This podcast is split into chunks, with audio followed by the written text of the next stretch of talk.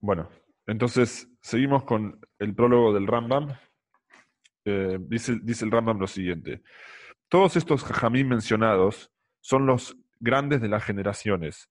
De ellos habían líderes de yeshivot, habían líderes de los exilios y habían quienes, quienes compartían el gran Sanedrín, el gran tribunal. Y junto con ellos, en cada generación hay miles o decenas de miles que escucharon de ellos y junto con ellos. Rabina y Rabashi, ¿sí? que nosotros mencionamos ayer a Rabina y Rabashi, fueron los últimos sabios del Talmud. Rabashi compiló el Talmud babilónico en la tierra de Babel.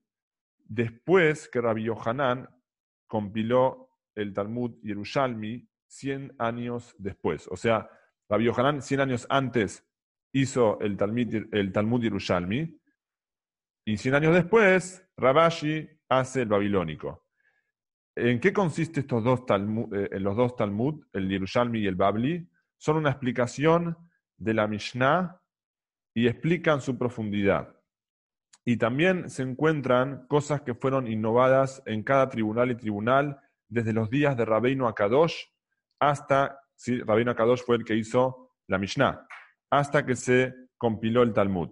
Y de estos dos Talmudim, Yerushalmi y Babli, babilónico, y de la Tosefta, y del Sifra, y del Sifri, y de los Tosfot, de todo esto se explica lo prohibido y lo permitido, lo impuro y lo puro, lo que uno está obligado, lo que uno está exento, lo que es apto y lo que no es apto, como está copiado hombre de boca de hombre, de boca de Moshe Rabbeinu. O sea, si seguimos toda la seguidilla que habíamos dicho ayer, un jajam recibió del anterior y del anterior y del anterior y del anterior, hasta que llegamos a Moshe. También se va a explicar de esto los decretos de los hajamim y de los profetas en cada generación y generación para hacer un cerco a la Torah. Así como Moshe nos, eh, nos dijo explícitamente, como está escrito, cuidarán mi cuidado.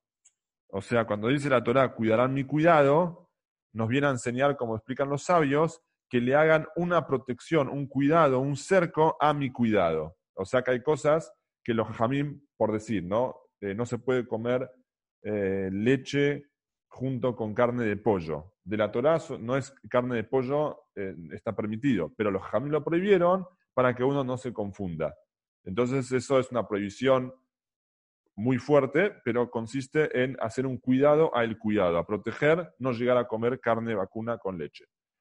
Así también se va a explicar las costumbres y las fijaciones que fijaron o que acostumbraron en cada generación y generación como vio el tribunal de aquella generación, según aquellas cosas que están prohibidas y que hay que apartarse de ellas, como fue escrito en la Torá, no te vas a apartar de lo que te digan ellos de diestra a siniestra. O sea, tenemos que cumplir tal cual nos enseñan los sabios.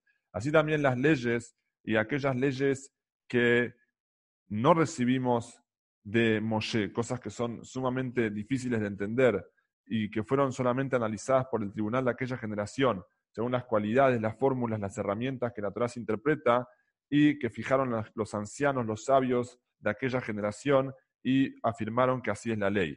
Todo eso lo compuso, lo recompiló Rab Ashi en el Talmud desde la época, desde los días de Moshe hasta los días de Rab Ashi. En otras palabras, el Talmud contiene toda la Torah desde Moshe hasta la finalización de Rabashi, sumando todos los agregados de todas aquellas generaciones con diferentes costumbres o fijaciones que vieron los sabios de cada generación que había necesidad de reforzar.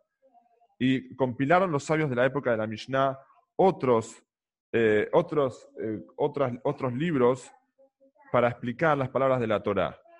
Rabbi Oshaya, alumno de Rabbeinu Akadosh, él eh, recompiló un libro explicando el Sefer Bereshit.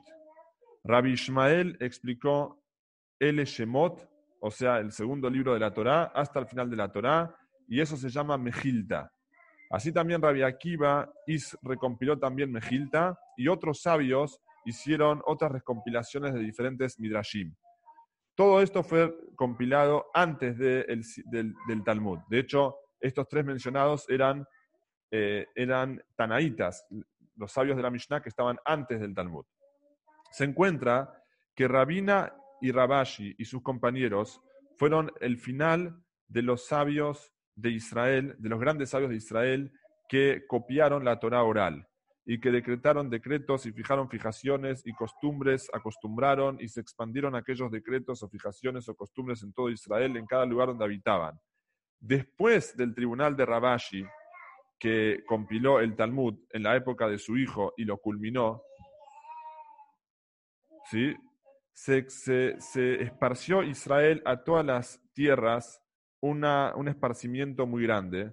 Y llegaron a, o sea, hasta esa época estaban todos o en Babilonia prácticamente o en Israel. Pero después de que cerró el Talmud, se empezó a dispersar el pueblo de Israel y llegaron a diferentes extremos, diferentes islas lejanas, y ahí incrementó la pelea y se fue arruinando los caminos para poder llegar y fue, o sea, ya era difícil llegar de un lugar donde se enseñaba Torah a otro, y así también fue disminuyendo el estudio de la Torah, y no se juntaron los Yehudim para estudiar Torah en las yeshivot de a miles o de a, de a, cien miles, a multitudes como era anteriormente, sino se juntan eh, solamente eh, únicos los que pudieron sobrevivir a, que Hashem los llama a ellos en cada ciudad y ciudad, en cada país y país, y ellos, o sea, solamente individuales. Y ellos ocupan de la Torá y entienden de los diferentes libros de los Jajamim anteriores y ellos saben cómo tiene que conducirse la ley.